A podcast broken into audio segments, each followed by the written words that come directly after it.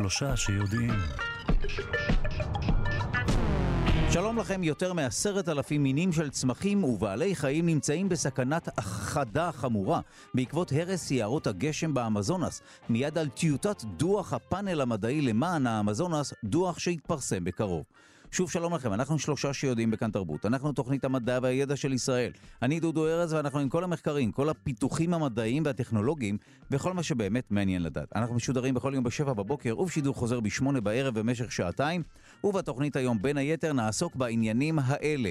שלושים וחמישה אחוז מיערות הגשם באמזונס נחרטו או ניזוקו, מה שבין היתר יוביל להחדה המונית ויפקע ביכולת של יער הגשם לפעול ככיור ניקוז של פחמן מיד. וגם נושמים לרווחה, תרופה חדשה לטיפול בחולי סיסטיק פיברוזיס, פותחה על ידי פרופסור בת שבע קרם מהאוניברסיטה העברית והצוות שלה, מיד ידבר איתה. וגם במחקר חדש נעסוק, לפיו ניתן למחוק זיכרונות פוסט-טראומטיים באמצעות תוספי תזונה. מחקר שנערך באוניברסיטת בר אילן, מאוד מסקרן. חלל, נמצאו סימנים לעדי מים בגנימד, הירח הגדול ביותר של צדק. וגם, אחרי תחילת עידן תיירות החלל, האם אנחנו צריכים לחשוש מעידן לכלוך החלל והאטמוספירה? העורך שלנו הוא רז חסון, המפיקאי אלכסנדר לויקר, על הביצוע הטכני די-ג'י אלון מקלר, תודה רבה ליגאל שפירה שמלווה אותנו. אתם ואתן מוזמנים ומוזמנות להצטרף לקהילה הרשמית של שלושה שיודעים בפייסבוק, כאן שלושה שיודעים. נזכיר שאפשר להאזין לשלושה שיודעים גם כהסקט, בכל זמן ובכל מקום, באמצעות היישומון של כאן, גם באמצעות ספוטיפיי, אפל וגוגל. בואו נתחיל.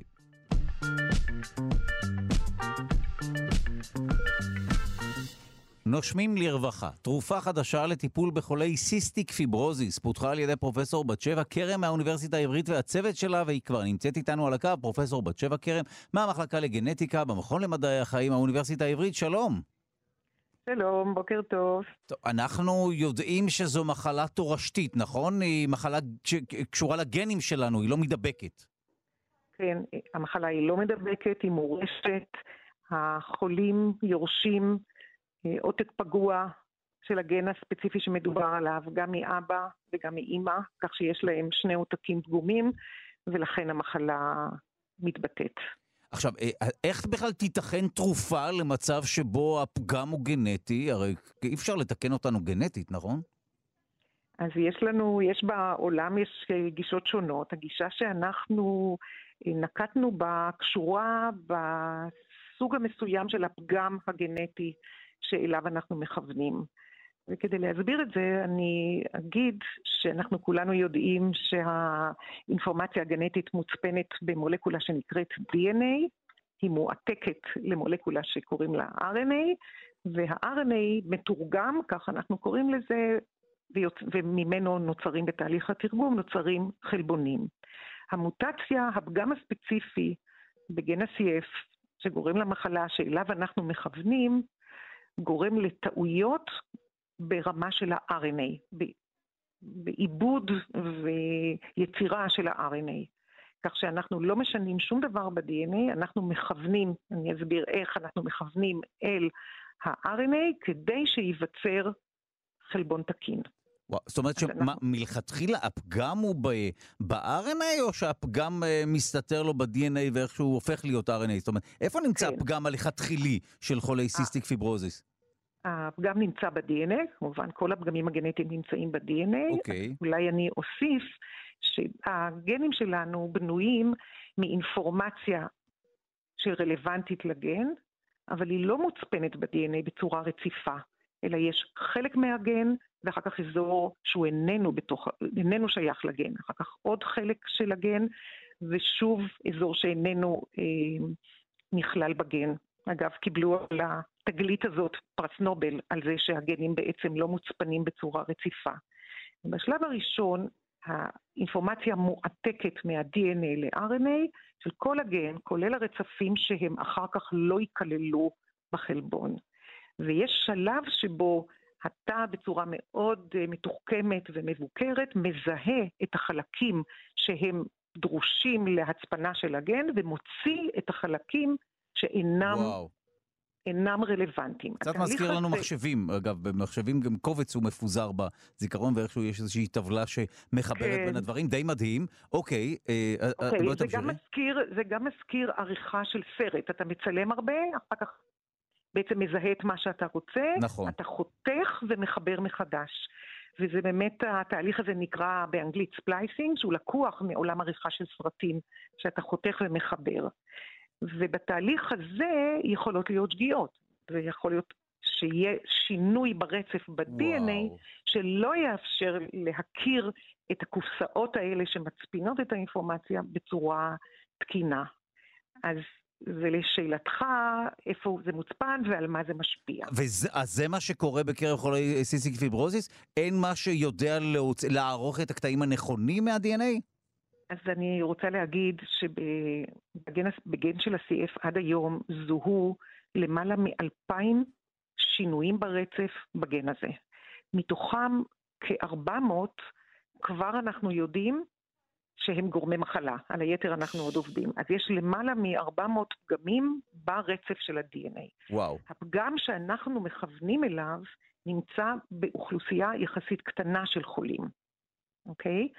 אני גם אגיד שבגן של ה-סי אף יש פגם אחד שנמצא ב-שבעים אחוז מהחולים, וכל שלושים אחוז האחרים זה אותם אלפיים שינויים. אוקיי? Okay, אז אנחנו מכוונים לקבוצה מסוימת שהפגם שלה גורם לכך שאזור שלא צריך להיכלל בגן, שצריך להיות מוצא החוצה, איננו מוצא החוצה. אוקיי, okay, אז באמת, אז ספרי לנו על הפתרון, אז איך פותרים דבר כזה? כן, אז הגישה שאנחנו נוקטים בה, שהתחילה במעבדה שלנו, וכרגע נמצאת בפיתוח כבר, בחברה שהקמתי יחד עם האוניברסיטה ועם קבוצה של משקיעים שנקראת Splice Sense, והשם של החברה בא מהמונח splicing, כן, דיברנו עליו קודם, אז אנחנו רוצים to make sense out of splicing. אז מה שאנחנו עושים, אנחנו תכננו רצף קצר יחסית של בסיסים שדומים, שיכולים לעבור, יכולים להכיר את הר... הרצף הזה יכול להיות מוכר ב-אר אן איי. הרצף הזה הוא זהה למה שיש ב-אר אן איי, אוקיי? הוא יכול להתקשר אליו. ואז הוא יכול למסך ולהפריע לקישור של חלבונים שהם דרושים לתהליך של החיתוך הזה ושל החיבור מחדש. אנחנו רוצים למסך רצפים שדרושים כדי להכיר אזור מסוים כחלק מהגן, כן? כי הוא, המוטציה גורמת לזה שיש חלק שאנחנו, שהוא לא חלק מהגן, שאנחנו רוצים שהוא לא ייכלל בתוצר, ולכן אנחנו ממסכים אותו. אז אנחנו עשינו תכנון של כמה עשרות, הם נקראים אנטיסנסים, רצפים כאלה קצרים, ומצאנו כמה שהם מאוד מאוד יעילים, ואנחנו החלטנו להתקדם עם אחד מהם, שהוא מאוד מאוד יעיל ביכולת שלו למנוע את הספלייסינג הלא תקין. וואו, ואיפה זה נמצא מבחינת המרחק לתרופה שבאמת אפשר יהיה להשתמש בה? כן, אז עד לאחרונה כל העבודה הייתה בתאים במעבדה, וגם בתאים שנלקחים מחולים. אנחנו לוקחים תאים או מהאפיטל של האף, או מהריאה עצמה, במקרים שבהם החולים עוברים משתלת ריאה, אז אנחנו לוקחים את התאים הרלוונטיים, ובמעבדה יכולים לטפל בהם, במולקולות האלה, באנטיסנסים, ולבדוק את ההשפעה על התפקוד של הגן, השפעה פונקציונלית. וכאן היו לנו תוצאות מאוד מאוד טובות, ממש מרגשות, של תיקון כמעט מלא של הפונקציה. זה מתנהג כאילו, כמעט כאילו שזה מאדם בריא, מאדם בריא. וואו, עוד שאלה לסיום, מוכרח לומר, אנחנו התחלנו את השיחה הזו בכך שאמרנו שמדובר במחלה תורשתית, ושני ההורים צריכים לשאת את הפגם, זה משהו שאפשר לנטר בבדיקות הריון? כן, כן, בהחלט, זה משהו שכן, בהחלט שאפשר, ועושים את זה. גם אם רוצים לדעת אם מישהו נסע, אז יש לנו אפשרות לבדוק את זה, ובוודאי בעוברים בשאלה האם הם ירשו, כן, בהחלט, בטח. טוב, בהצלחה כמובן עם התרופה הזו, וגם אם מדובר באחד מיני רבי מקרים של הסיסטיק פיברוזיס, של המחלה הזו וכו', זה, זה ככל הנראה, זה, אחת כל אדם הוא עולם ומלואו, וגם אנחנו מדברים פה על, זה נשמע כמו איזשהו פתח להרבה מאוד תרופות, נכון. להרבה מאוד בעיות, ו, נכון. וכך אולי כוחו של המחקר הזה והתרופה הזאת. תודה רבה לך פרופסור בת שבע קרם ובהצלחה מהמחלקה לגנטיקה, במכון למדעי החיים האוניברסיטה העברית. תודה. תודה לכם.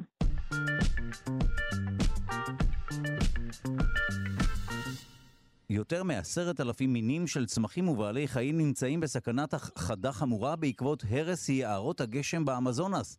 כך עולה מטיוטת דוח של הפאנל המדעי למען האמזונס. טיוטת הדוח כוללת מחקרים של כ-מאתיים חוקרים מרחבי העולם, והערכה מפורטת על מצב היערות. על פי הטיוטה, שלושים וחמישה אחוז מיערות הגשם באמזונס נחרטו או ניזוקו, מה שבין היתר יוביל להחדה המונית של אותם אלפי מינים, ויפגע גם ביכולת של יער הגשם לפעול כ- כיור ניקוז של פחמן. אנחנו שמחים לומר שלום לפרופסור אורי שיינס, מהחוג לביולוגיה וסביבה באוניברסיטת חיפה ובמכללת אורנים, מייסד ארגון טיים לשמירה על הטבע. שלום.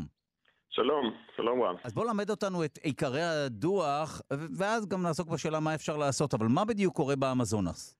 כן, הדוח יצא במהלך אוגוסט, אז אבל טיוטה ראשונה שלו כבר יצאה, באמת דוח מרשים מאוד של הרבה מאוד מדענים שטיפלו בנושא הזה מכל ההיבטים, אני חושב, האפשריים, בין אם היבטים ביולוגיים, גיאולוגיים, היסטוריים, סוציולוגיים, כלכליים.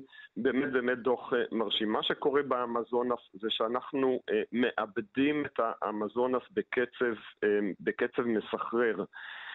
האמזונס, צריך לזכור, שטח עצום. אנחנו מדברים על שטח שאגן הניקוז של האמזונס הוא בערך שבעה מיליון קילומטר מרובע. רק להזכיר, ישראל היא סדר גודל של עשרים ואחד עד עשרים ושתיים אלף קילומטר מרובע, להבין את הסדר גודל.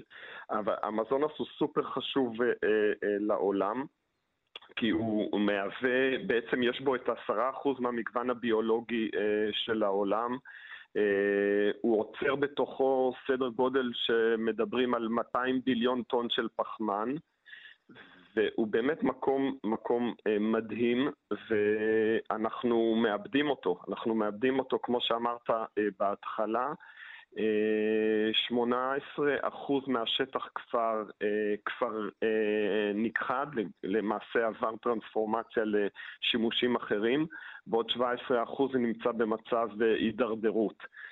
רק בשנה האחרונה, רק בשנה האחרונה אנחנו מדברים על אובדן של סדר גודל של אחד עשר אלף קילומטר מרובע. זאת בערך חצי מגודל מדינת ישראל עבד בשנה, בשנה האחרונה.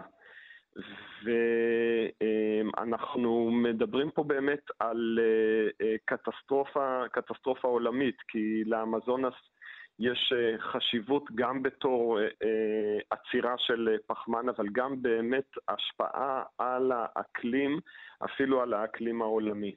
טוב, אנחנו אז מבינים שגם יש פה אה, עניין של החדת מינים, וגם באמת, אה, כפי שמוגדר גם בין היתר בטיוטת הדוח, פגיעה ביכולת של יער הגשם לפעול ככיור ניקוז לפחמן.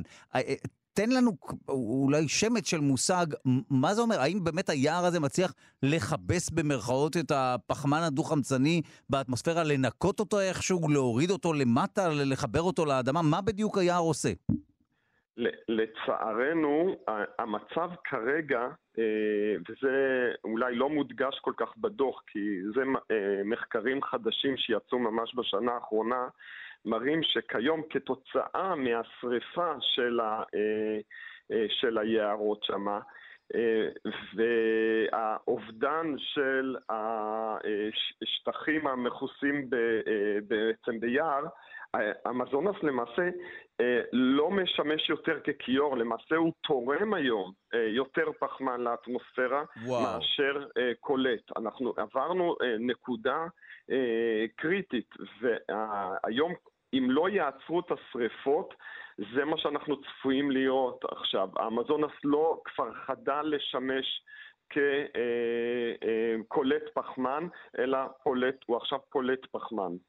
עכשיו, אולי נגלגל את השיחה לאחור, מה, מה גורם למחיקת היערות? זאת אומרת, זו פעולה יזומה של בני אדם?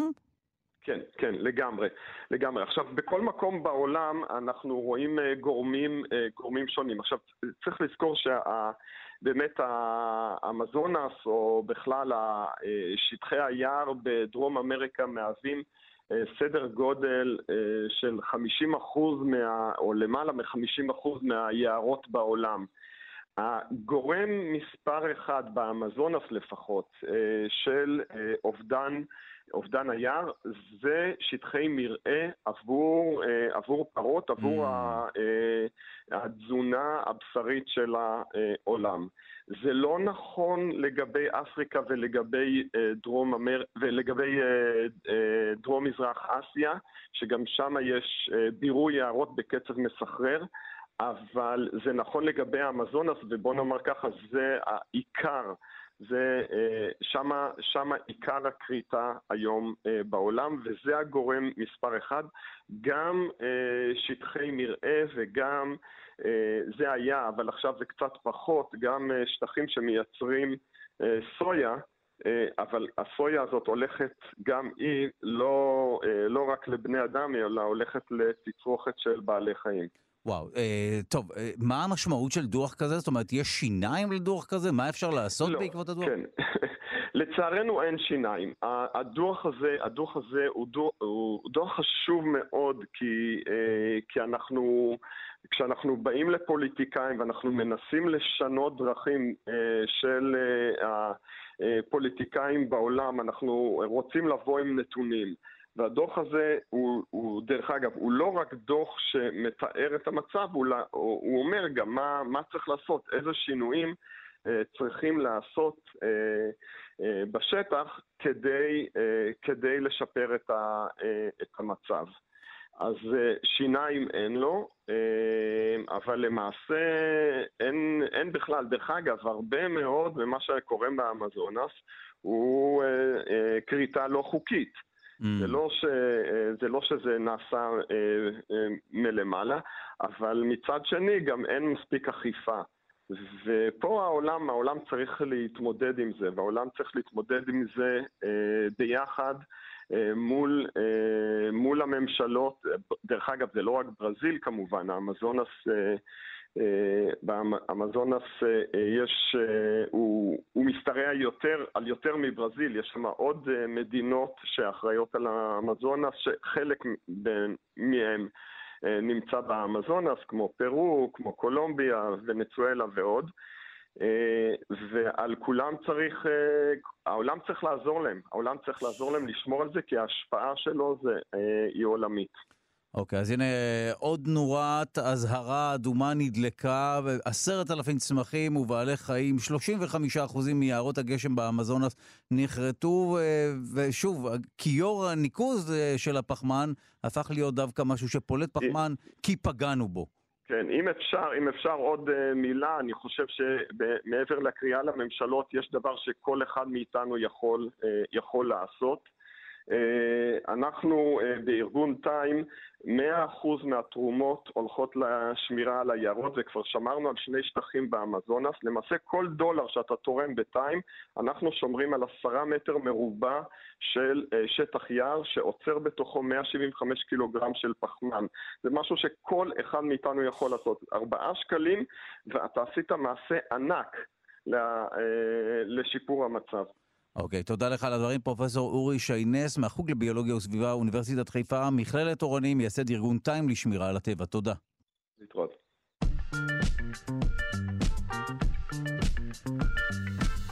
והזוכים והזוכות בתחרות היוזמות והיוזמים בתחום חוויית המטופל של המרכז הרפואי וולפסון ואוניברסיטת בר אילן הם מתוך חמישים הצעות, הנה זוכים והזוכות. במקום השלישי, ליאת איילון וליאת רותם מלמד, שפיתחו אפליקציה שמסייעת בניהול התהליך הרפואי מרגע הזמנת התור ועד לסיום הבדיקה. במקום השני זכתה נעמה עידני מהמיזם מסע מטופל מותאם אישית, ובמקום הראשון זכו שלושה: דוקטור ורדית פליישמן, פרופסור דודי סרנה ופרופסור ליאת איילון, סגנית ראש בית הספר לעבודה סוציאלית באוניברסיטת בר אילן, שנמצאת איתנו על הקו. שלום.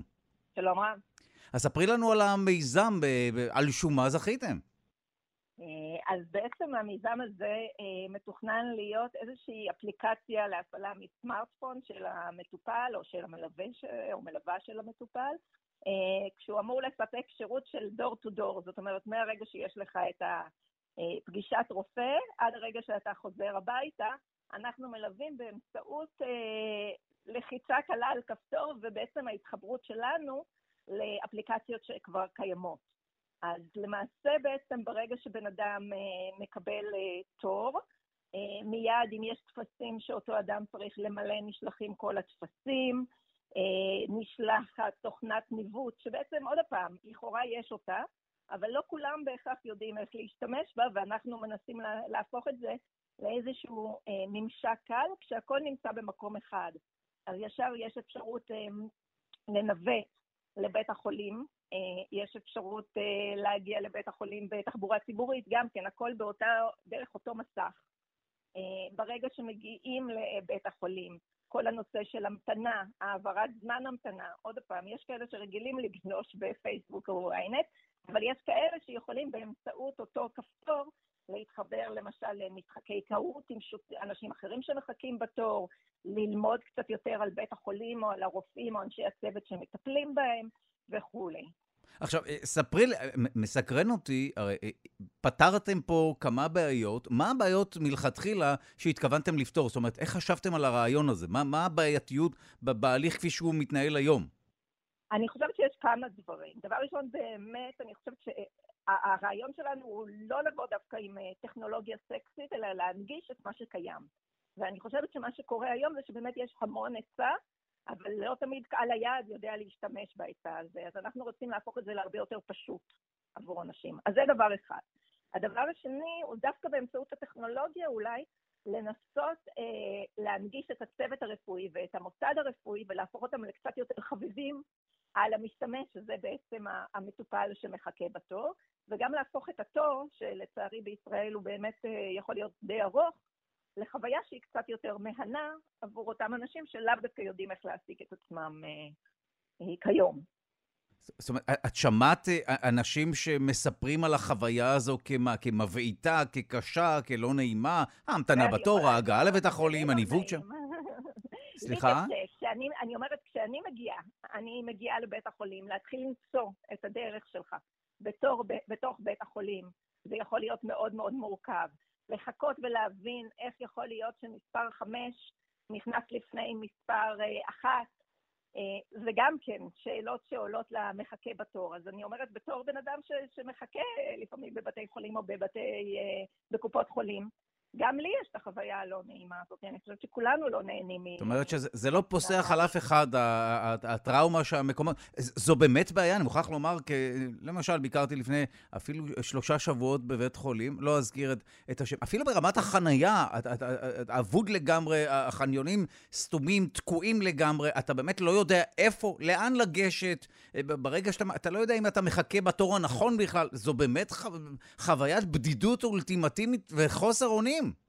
לגמרי, ו- ואני חושבת שגם אני וגם אתה בטח יותר טכנולוגים מהמטופל הממוצע. כן, אבל ככל שאני מבין, אין, לי, עבורי, אין טכנולוגיה שתסדיר את זה. כתוב לי, ב- תגיע ב- לבית חולים X לרופא Y, זהו. עכשיו דרך תחפש את זה, מודיעין, לא, כן, מה?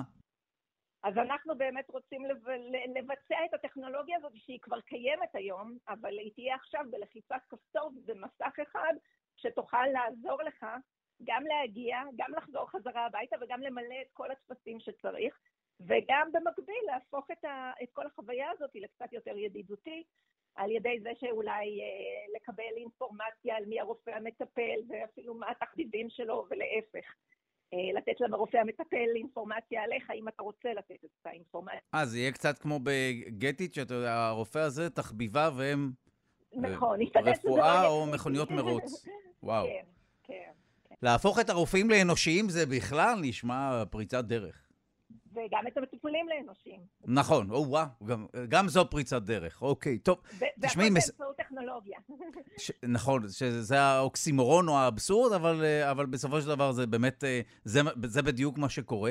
אז האם מהיישומון הזה הוא כבר קרם עור וגידים? זאת אומרת, זה משהו שאפשר לא, להשתמש בו? אנחנו... או שהוא... ממש עכשיו מתחילים, בימים אלו אנחנו בעצם במראים, גם עם בית החולים וולפסון וגם עם אנבוקס בבר אילן, כדי להתחיל בפיתוח של הישומון הזה, שבעצם כולו יפותח על ידי סטודנטים במדעי המחשב במסגרת הפרויקט שלהם. וואו, אוקיי, אז אתם זכיתם במקום הראשון, מלבד כבוד כמובן, מה קיבלתם? פשוט את האוקיי או את הפסיליטיז לממש את הפנטזיה הזו? קיבלנו סכום כסף, ואנחנו עכשיו גם מקבלים את התמיכה, גם של בית החולים וולפסון וגם של אנבוקס בבר אילן, כדי לממש את הפנטזיה. את צודקת לגמרי, והסאבטקסט הוא מאוד חשוב, ש...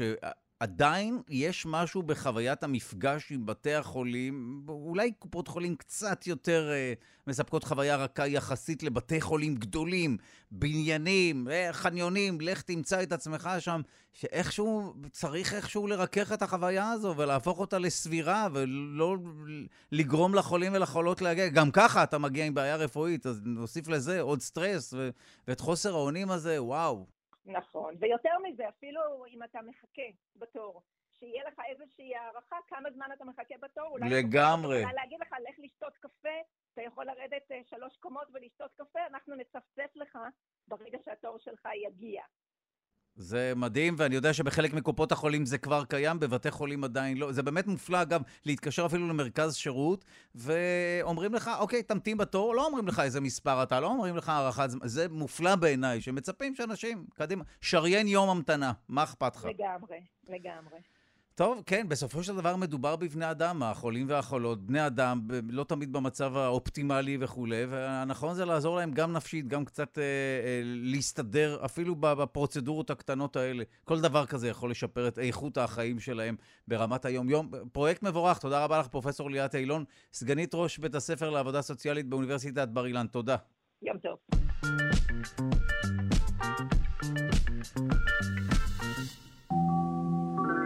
ובמסגרת פינת המחשבים נעסוק בחלונות. שלום לרועי בינדרמן, יועץ בכיר למחשוב והבטחת מידע, שלום. שלום וברכה. יש משהו חדש מתחום החלונות?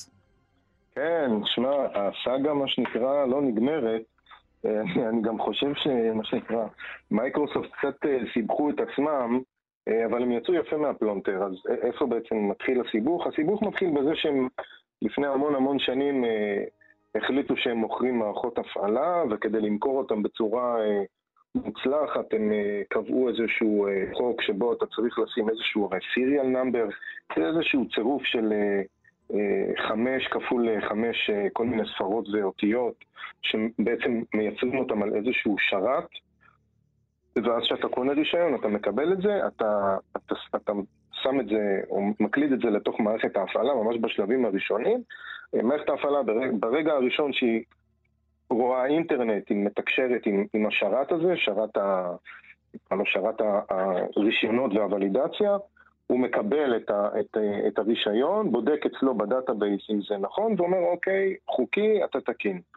עם השנים התפתחו הרי כל מיני key generators ו-serial numbers שנמכרו ברשת, ומייקרוסופט שנים על גבי שנים נלחמה בזה. מי שזוכר למשל בווינדוס שבע היה את ה...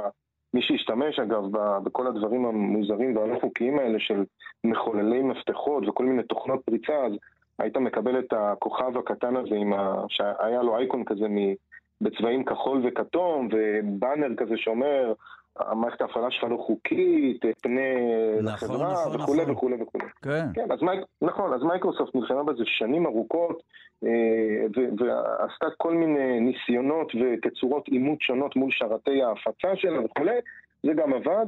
מה קרה? במשך השנים האחרונות, בוא נגיד, פלוס מינוס העשור האחרון, מייקרוסופט בנתה את אז'ור, את הענן שלה, ואת אופיס המפורסם והמוכר וההיסטורי העבירה לאופיס שלוש שש חמש לענן, ובעצם בעשור האחרון את רוב רוב רוב הכסף שלה היא עושה כבר ממה שנקרא מהאנטרפרייז, מהתעשייה הגדולה ופחות מהצרכן הביתי, ועם השנים היא קצת אפילו הפסיקה להילחם ברישיונות האלה של דסקטופ בהפצה ביתית. כי עוד פעם, כי הם מצאו מודל עסקי חדש, מניב הרבה יותר, יקר הרבה יותר ומשתלם יותר. עכשיו, מה קרה? עכשיו הוציאו את ווינדוס אחת עשרה. בווינדוס אחת עשרה הם קבעו מנגנון שבו אם מערכת ההפעלה שלך לא חוקית, חוקית זאת אומרת מאושרת על ידי מייקרוסופט, לא תצליח לעשות את השדרוג ויהי מה, אלא רק להתקין קובץ חדש, וקובץ חדש כמובן תצטרך לרכוש רישיון וזה. ואז מה שנקרא, oops, Houston, we have a problem. מאחר וכל ניסיונות המלחמה של המשך השנים בהפצות של, של ההום קונסיומר צלחו, והם יודעים לעשות את העימות הזה, פתאום הם הבינו שיש להם עכשיו, לא יודע איזה מספר, אבל באמת זה מספרים עצומים במיליונים, לדעתי אפילו בעשרות מיליונים, של מערכות הפעלה בעולם שקיימות, ומייקרוסופט עושה עליהם כסף, אגב, לא בגלל מערכת ההפעלה, למשל בגלל אופיס שלוש שש חמש. זאת אומרת, אני מעריך שבאיזשהו שלב מישהו אמר שמצ'מו, עזבו את מערכת ההפעלה, אנחנו עושים כסף מ-שלוש שש חמש, לא חשוב, תשאירו את זה ככה. עכשיו, פה, פה מה שנקרא יש את המפץ הגדול, כי ברגע שהם קבעו את המנגנון הזה בווינדוס אחת עשרה, אז הם רואים מה שנקרא קדימה ואומרים, או, יש לנו בעיה, זאת אומרת, עוד שנייה, אלה שיש להם מערכת הפעלה לא חוקית, ואנחנו מוכלים על זה, כי אנחנו גובים כסף על אופיס שלוש שש חמש, ירצו לעשות את השדרוג לווינדוס אחת עשרה, ולא יצליחו. ואז עם הזמן מערכת ההפעלה תמות, וגם מאופיס שלוש שש חמש אנחנו כבר לא נרוויח, כי אי אפשר יהיה להתקין אותו על מערכת ההפעלה.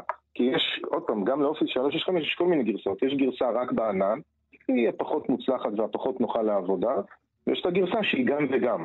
זאת אומרת, אתה גם מתקין אופיס, נקרא לו רגיל, וגם כשאתה כותב, זה מתכתב עם הענן ומגבה את עצמו אוטומטית וכו' וכו' וכו'. בקיצור, בעיה, באמת, סוגיה טכנולוגית ועסקית לא פשוטה בכלל.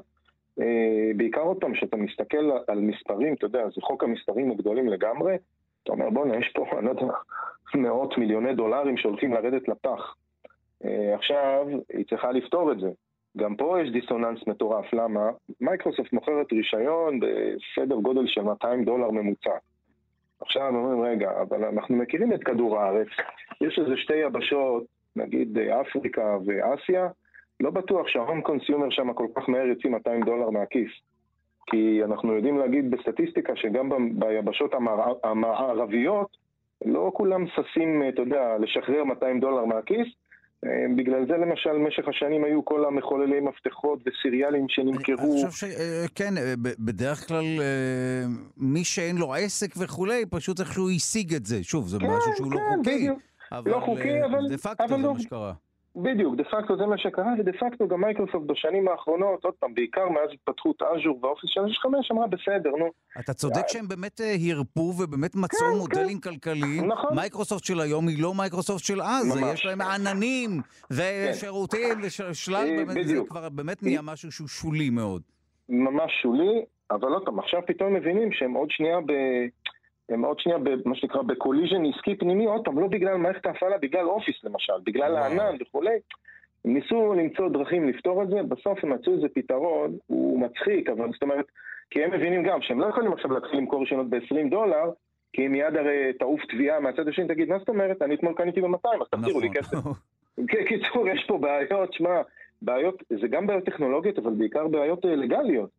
אז מה שהם עשו, הם שחררו באיזשהו עקיפין, בכל מיני מאמרים, אתה יודע, מה שנקרא צד שלישי בעולם, כולל בעברית, כל מיני אתרים שפתאום מוכרים רישיונות, ואני אומר לך, אני בדקתי את האתרים האלה, זה אתרים חוקיים, עם רישיונות חוקיים שעובדים אה, ב-עשרים דולר, חמישה עשר דולר, תשמע, פתרון, אני, אני מוכרח להגיד, זה הצחיק אותי באמת, זה פתרון באמת, אם אתה חושב עליו בקטע העסקי והטכנולוגי, גאוני.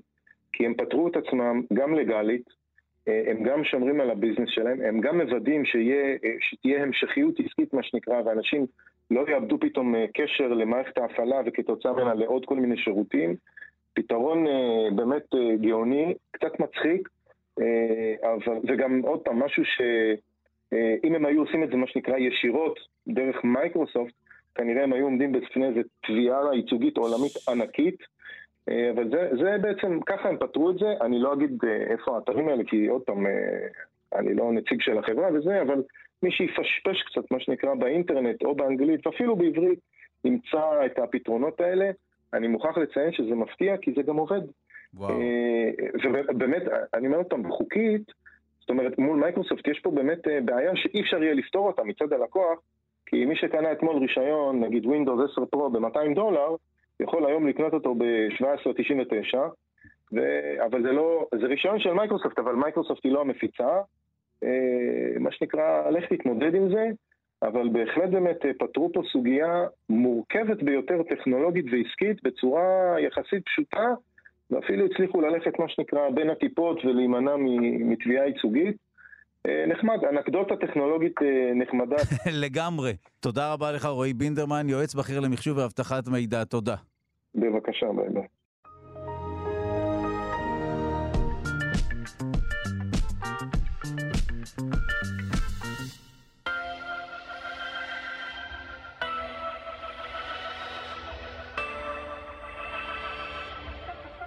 ובמסגרת הפינה מנפלאות המוח נעסוק בשאלה האם אפשר לשלוט בפולסים של הדופמין במוח שלנו וכך להרגיש טוב יותר. שלום לדוקטור נועל בלדה ממרכז סגול למוח ותודה המרכז הבינתחומי הרצליה. שלום.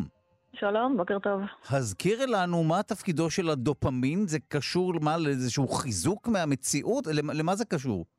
אז דופמין הוא באמת מוליך עצבי, מה שנקרא נוירוטרנסמיטר שמשתחרר אצלנו במוח. הוא קשור להרבה דברים, בין היתר לנושא של מוטיבציה, זאת אומרת הוא עוזר לנו לגייס את הכוחות שאנחנו צריכים בשביל לבצע כל מיני פעולות שמקרבות אותנו לכל מיני שאיפות ומטרות בעולם, והוא גם בהקשר הזה מאוד מאוד חשוב ללמידה על קשר בין אירועים, וספציפית אירועים מחזקים, זאת אומרת הוא עוזר לנו, קודם כל הוא עוזר לנו לזהות שיש בסביבה דברים שטובים בשבילנו, למשל אוכל, שתייה, בני ובנות זוג, והוא גם עוזר לנו ללמוד איזה, איזה גירויים בעולם מנבאים את ההופעה של אותו אירוע מחזק. בסדר, אני אתן לך דוגמה, אתה אוהב גלידה? מי לא אוהב גלידה? זו, זו הרי שאלה רטורית שאפילו מכעיסה אותי.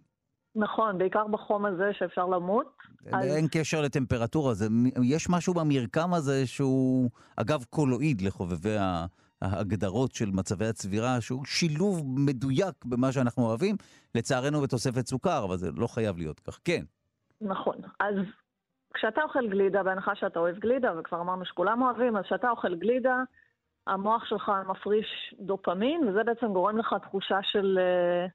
הנאה, זאת אומרת, אתה מבין שזה משהו שעושה לך טוב, ואז נגיד שכל בוקר או כל צהריים מגיע לשכונה שלך אוטו גלידה, ואתה שומע את המוזיקה, ואז אתה יורד וקונה גלידה. לאט לאט מה שהדופמין עוזר למוח שלך לעשות, זה להבין שיש קשר בין הצליל של האוטו גלידה, לבין זה שעוד רגע תהיה גלידה. אז אתה לומד בעצם לעשות את הקשר הזה, ולאט לאט, כל פעם שאתה שומע, מספיק שתשמע את הצליל של האוטוגלידה, והמוח שלך כבר מתחיל להפריש דופמין, וזה בעצם נותן לך את המוטיבציה לרוץ, לשלוף את הארנק, לרדת לחצר. אני משער שזה קשור אז מאוד להתמכרויות, אם זה כך, בדוגמת הגלידה. נכון, גם בעולם של התמכרויות, זה בדיוק באמת הפרשה מאוד מסיבית של דופמין, שגורמת להשתוקקות הזאת, של לרצות להשיג את הסם, ולמוטיבציה של בעצם לעשות הכל בשביל... בשביל להשיג אותו בפועל. ככל הנראה שזה איזשהו מנגנון אבולוציוני שסייע לנו, נכון? זה לא סתם כך, זה משהו שהיה... זה, מנ... זה, זה מנגנון מאוד, מאוד חשוב, זה מנגנון okay. של למידה שעוזר לנו להבין את הקשר בין אירועים בעולם, שא' מוביל לב', או אני אגיד יותר מזה, אם אני אעשה את א', אז יקרה ב', ואם ב' הוא טוב בשבילי, אז אני רוצה לעשות את א' שוב פעם ושוב פעם ושוב פעם, בלי זה אתה לא יכול למצוא מזון, למצוא בני זוג, זה בעצם מה שדוחף אותנו לחפש דברים שעושים לנו טוב. אגב, זה חומר שאפשר לצרוך אותו חיצונית, זאת אומרת, אפשר איכשהו להכניס אותו לגוף את הדופמין, או שהוא רק מיוצר כמו סרוטונין קצת, שאי אפשר לייצר אותו בחוץ ולהכניס אותו פנימה? אז יש כל מיני חומרים שעוזרים אה, למוח להפריש דופמין, או שעוזרים להגביר את הפעילות של דופמין. אני אתן שתי דוגמאות שהן דומות אבל שונות. למשל במחלה כמו פרקינסון, שיש שם מחסור בדופמין, אז נוטים תרופה שנקראת אל-דופה. אל-דופה זה בעצם חומר שכשהוא נכנס למוח הוא הופך לדופמין. וככה mm. אתה בעצם מספק מבחוץ את החומר. ודוגמה דומה אבל שונה זה קוקאין, סם שכולנו מכירים, אחד הסמים הממכרים ביותר. מה שקוקאין עושה הוא בעצם מחכה את הפעילות של דופמין בתוך המוח. כשהוא נכנס לתוך המוח הוא נקשר לקולטנים של הדופמין, והוא מייצר בעצם את האפקטים של הדופמין רק בצורה הרבה יותר חזקה, ולכן דרך אגב הוא סם כל כך ממכר. וואו, אז בואי נלך או נעבור לשורה התחתונה של המחקר. אפשר איכשהו לשלוט בפולסים של הדופמין במוח שלנו? אז מסתבר שכן, רק שוב נגיד גילוי נאות, זה מחקר שנעשה בעכברים, והחוקרים בעצם שמו לב לתופעה מעניינת, והיא שבמוחות של עכברים יש פעם בשתי דקות מין הפרשה ספונטנית כזאת של פרץ של דופמין, ומה שהם רצו לבדוק זה האם אפשר ללמד את העכברים לשלוט על הדבר הזה, ואז מה שעשו זה נתנו להם, הם היו בתוך איזשהו כלוב, והייתה להם נגישות למין קשית כזאת שממנה אפשר לשתות מי סוכר. עכברים מאוד אוהבים מי סוכר, מי סוכר זה חיזוק, אפרופו הגלידה, כן, חיזוק מאוד משמעותי בשבילם. ומה שהחוקרים עשו זה שכל פעם שהמוח של העכברים הפריש דופמין באופן ספונטני, העכברים יכלו ללקק ולקבל מי סוכר, ולאט לאט הם למדו לשלוט בזה, בגלל שהם רוצו מי סוכר, אז הם למדו פשוט להגביר את, ה... את ההפרשות הספונטניות האלה של הדופמין בצורה משמעותית, שזה די מדהים אם אתה חושב על זה, כי זה בעצם, זה פעולה שאתה לא ממש מודע אליה, אתה לא ממש מרגיש שיש לך שליטה בה, ובכל זאת העכברים האלה איכשהו, לא ברור איך, אבל למדו לעשות את זה. ש... זה נכון גם לגבי בני אדם? זאת אומרת, אפשר איכשהו להתאמן בלשלוט בפולסים האלה של הדופמין? אז, אז שאלה מעניינת, אני עונה מאוד בזהירות, כי קשה לדעת, אבל אני מנחשת שאם עכברים יכולים ללמוד לעשות את זה גם אנחנו. אני אומרת, זה לא פשוט, כי פעולות שאין להם, שתלו, שאין לך משוב מהם, אז קשה לך יותר לשלוט בהם. זה כמו שאני אבקש ממך באופן רצוני לשלוט בקצב הלב שלך, זה, זה מאוד קשה. Mm. אבל הדבר הזה בהחלט אפשרי עם אימון. הבעיה העיקרית זה שצריך למדוד את זה, ונכון להיום בשביל למדוד רמות של דופמין בתוך המוח, זה רק בפרוצדורות פולשניות, זאת אומרת, צריך פיזית להכניס לך משהו לתוך המוח שיכול לבדוק שזה אכן קורה. מה קורה עם כל תחום הקרנת, איזשהו אור, קליטה, איזשהו גל וכולי? איפה המדע? עצוב קצת שהמדידה היא פולשנית. המדידה היא פולשנית, מה שעשו שם עם העכברים, סליחה על התיאור הגרפי, אבל זה שבעצם פתחו להם מין סוג של חלון כזה בגולגולת, והכניסו איזשהו מין מכשיר שיודע... יודע לקרוא הפרשות של דופמין לפי אורך גל. אז נכון היום כמובן שלא נעשה את זה בבני אדם, אבל... אבל זה בהחלט תוצאה מסקרנית של המחקר הזה, שאומרת לא מעט על היכולת אולי, יכולת האפשרות לשלוט בדופמין במוח שלנו. נכון, זה מאוד מאוד מעניין, ובהנחה שזה משהו שבעתיד אפשר יהיה ללמד בני אדם לעשות, יכולות להיות לזה כמובן גם השלכות בעולם הקליני, כי דופמין מעורב בהרבה מאוד פסיכופתולוגיות, החל מסכיזופרניה, דרך דיכאון, הפרעות קשב וריכוז, וגם, אתה יודע, באופן כללי הקונספט שאתה מסוגל באופן מודע לשלוט בהפרשה של חומרים כימיים בתוך המוח, זה די מדהים. וואו, טוב, תודה לך על השיחה הזאת, דוקטור נועל בדה ממרכז סגול למוח, ותודה, המרכז הבינתחומי הרצליה. תודה. בשמחה.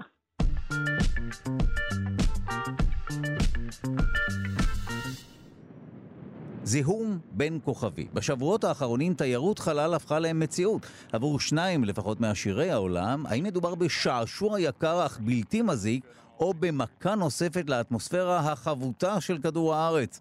כתבה על הדברים פורסמה באתר סוכנות הידיעות למדע ולסביבה זווית. אנחנו שמחים לומר שלום לדוקטור עדי לוי, מנהל מדעי באגודה הישראלית לאקולוגיה ולמדעי הסביבה וראש החטיבה לסביבה וקיימות במכללה האקדמית אחווה. שלום. שלום, בוקר טוב. טוב, זו באמת יריית פתיחה, או ממש צעדים ראשונים באיזשהו שביל חדש עבור האנושות, תיירות חלל, זה משהו שיש לו השלכות סביבתיות? אז uh, האמת שלכל פעולה שאנחנו עושים יש השלכות סביבתיות, אבל ההבדל בין uh, לקחת את הרכב הפרטי ולנסוע על uh, uh, מרכז גוש דן בבוקר, לעומת לטוס לחלל, הוא כמובן, uh, יש איזשהו הבדל קטן, גם בצריכת הדלק וגם בהשפעות הסביבתיות. Uh, האמת שזה לא, זאת לא תופעה ממש חדשה. בין אלפיים ואחת ל-אלפיים ותשע הגיעו לתחנת החלל הבינלאומית שבעה אזרחים פרטיים, כל אחד שילם uh, בין עשרים ל-עשרים וחמישה מיליון דולר עבור הטיסה והאירוח, והחל מ-אלפיים ותשע עשרה נאס"א הודיעה, uh, טרום קורונה אני חושב, שהיא תאפשר uh, לתיירים להגיע שוב לתחנת החלל בשנים הקרובות.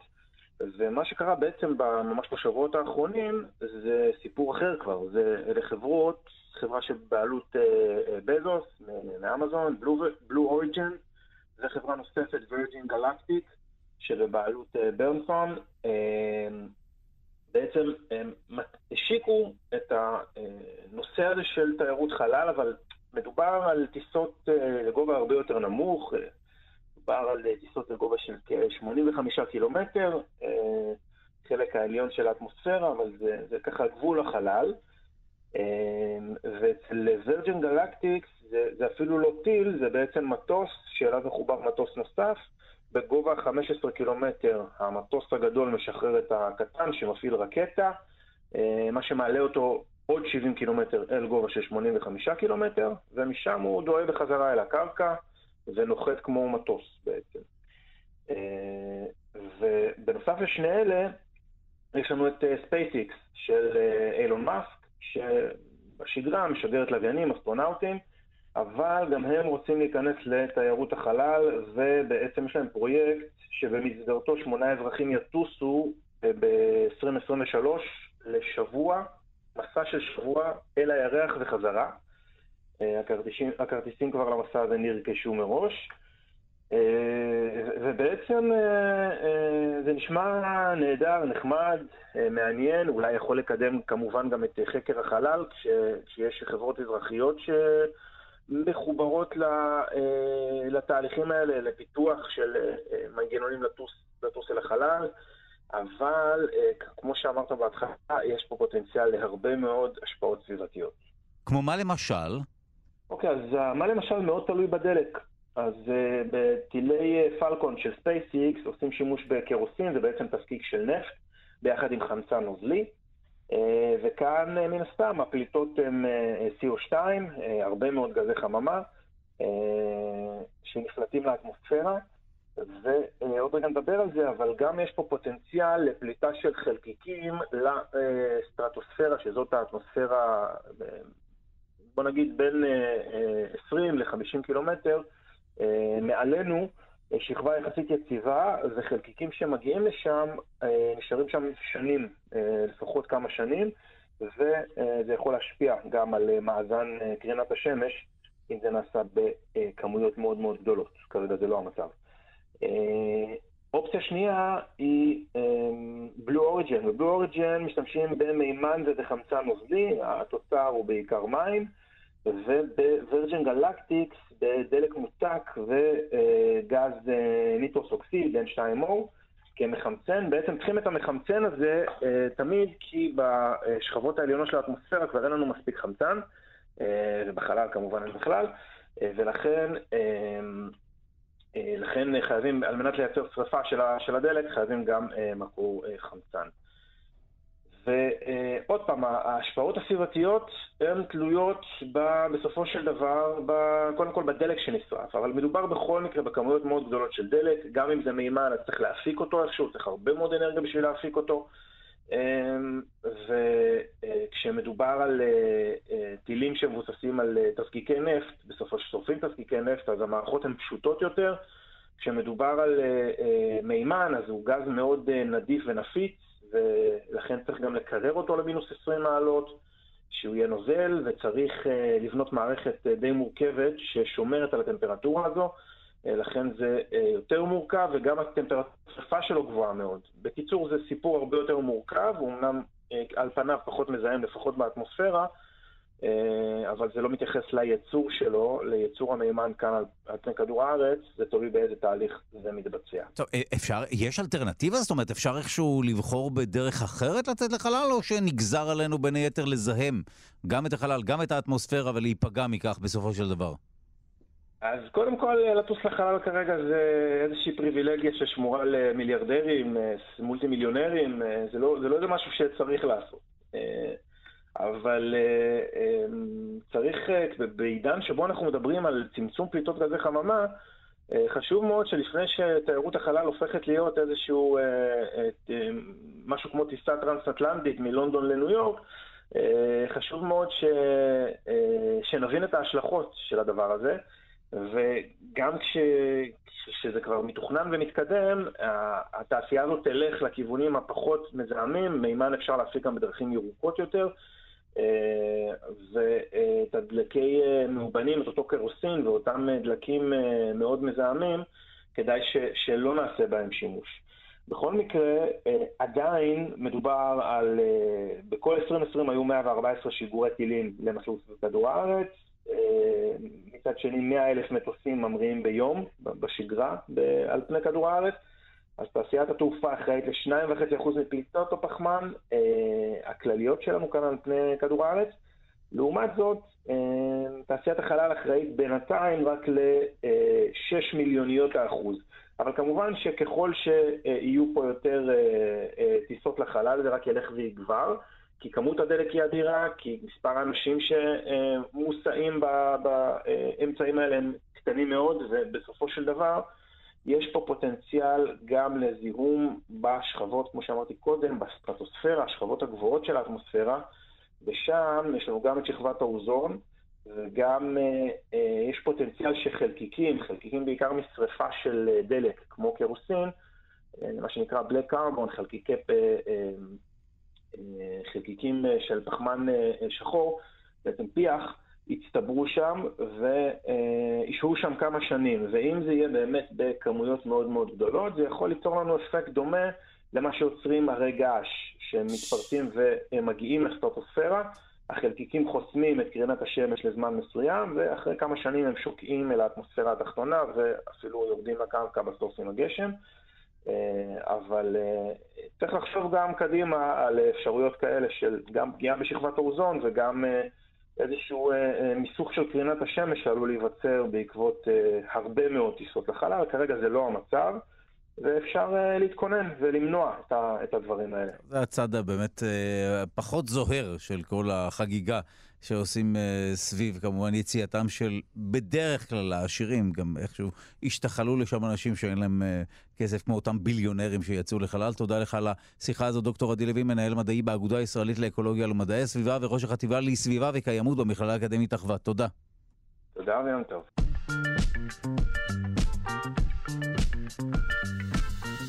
ניתן למחוק זיכרונות פוסט-טראומטיים באמצעות תוספי תזונה. כך עולה ממחקר חדש שנערך באוניברסיטת בר אילן על ידי פרופסור גל ידיד, שכבר נמצא איתנו על הקו.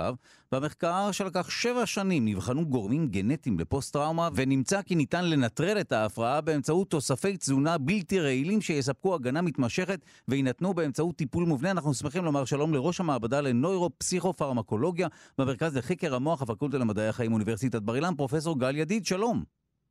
שלום רב לכם. טוב, זו הבטחה משמעותית מאוד, או לפחות כותרת משמעותית, מחיקת זיכרונות פוסט-טראומטיים באמצעות תוספי תזונה. קודם כל, באילו תוספי תזונה מדובר, ואז איך זה עובד?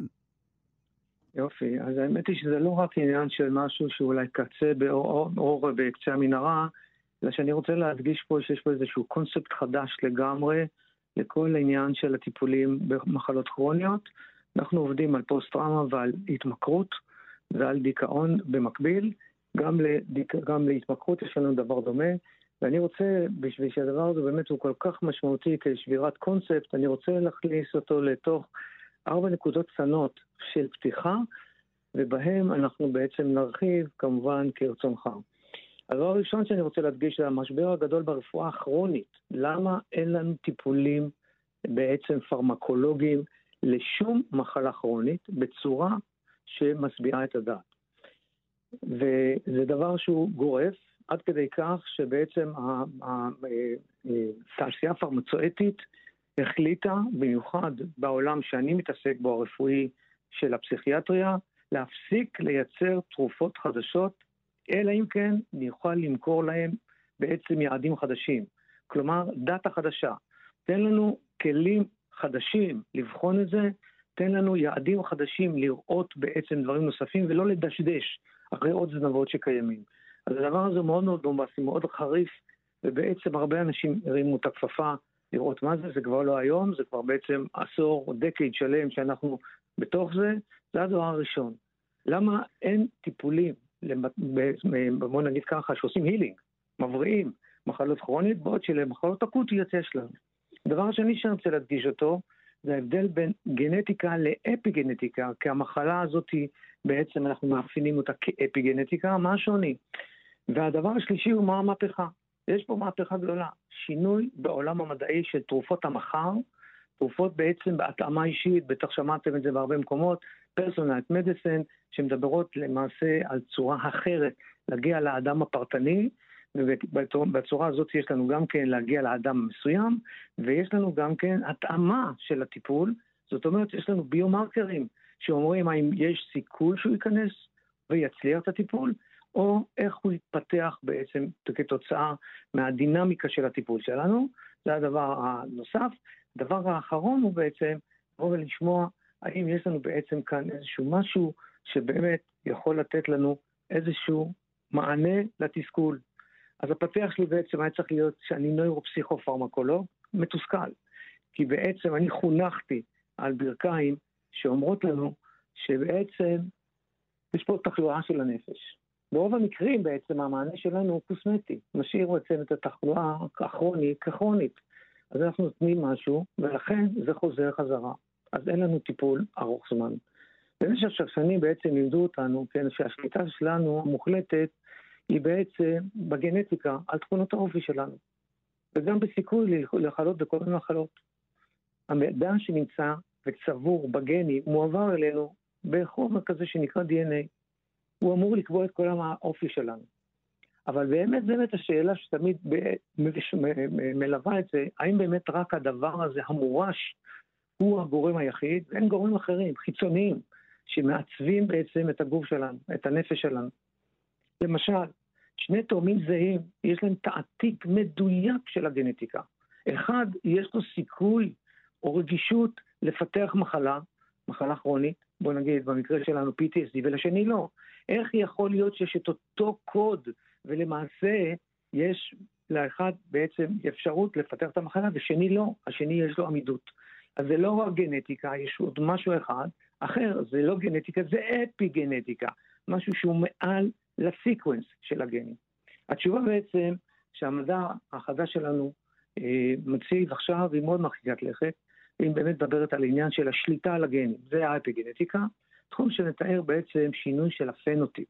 התכונות שלנו מעוצבות לא על ידי רצף הגנים, אלא בעצם על ידי איזשהו קלאסטר, מה הם סוגי מספר הגנים המסוימים שהרכיב האופי המסוים. זאת אומרת, יש לנו גנום גדול מאוד, שלושים אלף שמונה מאות גנים, לא כולם מתבטאים, חלקם מתבטאים, ומי שפותח אותם זה חמישה מיליון מפתחות. אז מה שאנחנו עשינו, שרקנו חמישה מיליון מפתחות, מתוכם הוצאנו מספר גנים, ומתוכם מהגנים האלה הוצאנו למעשה איזשהו פינגר פרינט, טביעת אצבע של מי אתה עכשיו, אותו אחד שנחשף לטראומה, והפכת להיות בעצם למעשה כשבר כלי. איך היום אנחנו זכינו לראות את זה בצורה מאוד מאוד חזקה, זכינו, זה לא זכייה, אבל בעצם הטראומה הגדולה שהייתה, כן, כתוצאה שהדבר הזה הוצף, זה אותו מעשה ש... שאותו חייל בעצם שרף את עצמו, בעצם מבטא פה משהו זוחל כבר במשך הרבה מאוד שנים. זה נכון, הם חיים מתים, הם נמצאים במקום שלמעשה לא מאפשר לשבור את הטבעת הזאת של הטראומה. רגע, אני, אני מנסה אבל להבין, אוקיי, אני מנסה לא לקטוע אותך הרבה, כי זה באמת מרתק, אבל בוא תחבר בין אפיגנטיקה, איזושהי אה, גנטיקת על ששולטת ב-די אן איי, לבין פוסט-טראומה. מה הקשר? פוסט-טראומה, אני חושב שזה משהו שקשור לזיכרון, לא? או יופי, מצוין. אז בואו נדבר כזה, להרקום מילים למה זה, מה זה בעצם פוסט-טראומה. מה ההבדל בין פוסט-טראומה לטראומה? אז פוסט-טראומה בעצם מוגדרת כתגובה לחשיפה למשהו, סטרס, מאיים חיים. הדבר הזה בעצם משאיר אותנו עם מצב ש-שמונים אחוז נשארים נורמטיביים לגמרי, והשאר בין חמש עשרה או עשרה אחוז ל-שלושים אחוז, תלוי איזה סוג של טראומה, הופכים להיות בעצם, בהגדרה שלנו, mal adapted. לא כאלה שעשו אדפטציה. אז את הקונספט הזה אני רוצה לשבור. מה זאת אומרת לשבור? דווקא זה כנראה נכנס אותנו לעניין של הזיכרון. אני רוצה לשבור את העניין שדווקא אלה שעברו את האדפטציה, שהם עכשיו בעינינו חולים, הם אלה למעשה שהגוף או המוח הגיב אליהם בצורה שהם בעצם אלה ששורדים. ואנחנו, לא טוב לנו בגלל הדבר שאני אדגיש אותו. לנו, הם נראים חולים. מה זה אומר? אם המוח עכשיו, הגוף, אבל המוח, המחלה היא במוח, חווה למעשה טראומה שמאיימת חיים. ואתה שרדת אותה. מה שהוא אומר עכשיו, לך תהיה עכשיו רגיש מאוד לסביבה, תפתח רגישות מאוד מאוד מאוד גדולה לסביבה. למה?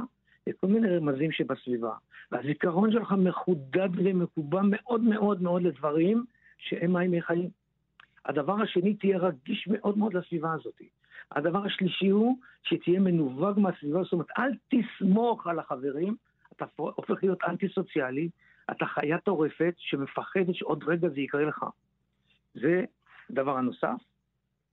הדבר האחרון הוא שאתה בעצם מפתח איזושהי התגוננות, שהיא למעשה עושה אותך, על כל דבר מקפיץ אותך.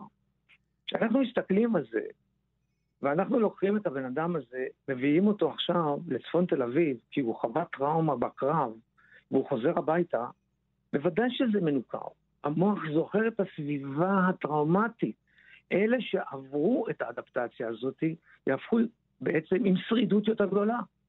זה כל כך, כל כך מובנה שזה עובר הקוד הזה, שעכשיו בעצם שינה לנו למעשה את החומרה, הוא עובר לנו למעשה בזרע ובביצית. אה, אוקיי, זה עובר גם לדור הבא, אתה אומר? לשני דורות קדימה. וואו, טוב, אז, אז בוא, לצערי זמננו קצוב, אה, ולכן נחתור לעניין תוספי התזונה. אז איזה חומר, איזה יסוד, איזו תרכובת אני צריך ליטול כדי למחוק זיכרות פוסט-טראומטיים? מי מאיתנו לא היה רוצה, וודאי אנשים שהם באמת מאובחנים כפוסט-טראומטיים. טוב, אז אתה קפצת מאוד מאוד קדימה, כי מה שעשינו אחרי שפרסנו את האפיגנום, ראינו שם הרבה טרגטים שהם גם עונים בעצם לחומרים שאנחנו מכירים אותם, פרמקולוגים. זה לא עניין אותי. אני החלטתי שאפשר ללכת ולייצב את האדם במה שחסר לו אנדוגנית בגוף שלו, או שהוא מייצר את זה מעט מידה, שהוא מייצר את זה בעודף. ואם אני אמצא מה חסר בו, אני אוכל לתרום לו את זה מבחוץ, או לעודד את הייצור שלו מבחוץ.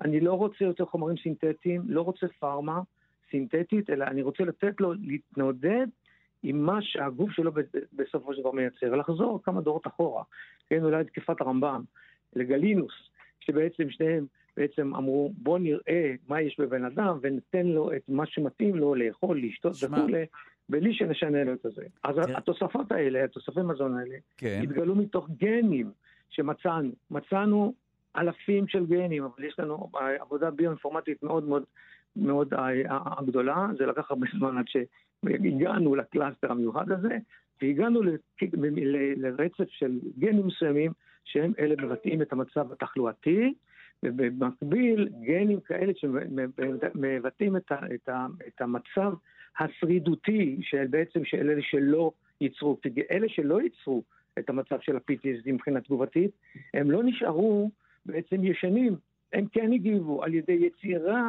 של, או פיתוח, או פתיחה של גנים נוספים, שיוכלו להיות מתורגמים. כשהסתכלנו אני... על אלה, כן. כן, רק שנייה, אני מגיע עכשיו לתוספי מזון, אנחנו חיפשנו חומרים שוב, שיכולים לעבוד, לגרום, לגנום, להיפתח.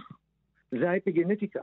אנחנו פותחים רק את האזור בכרומטין, שמאפשר לגנים המסוימים להתבטא, וכשאנחנו מבטאים אותם, מצאנו שהם בעצם באותם אלה החולים, הצעה הפך לנו למצב של עמידות.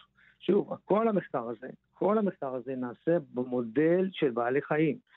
אנחנו כן יש לנו משהו, את זה עוד לא פרסמנו, את הפרסום שיצא, יצא רק על, על הרצף, או על כל העבודה על בעלי חיים, מודלים של בעלי חיים לטראומה, או פוסט-טראומה, ואנחנו יש לנו משהו ראשון, באמת קצת אור במנהרה, בקצה המנהרה, שהתחיל לנו לפני הקורונה, אבל נגדע בגלל הקורונה, בגלל הרגישות מאוד גדולה ש...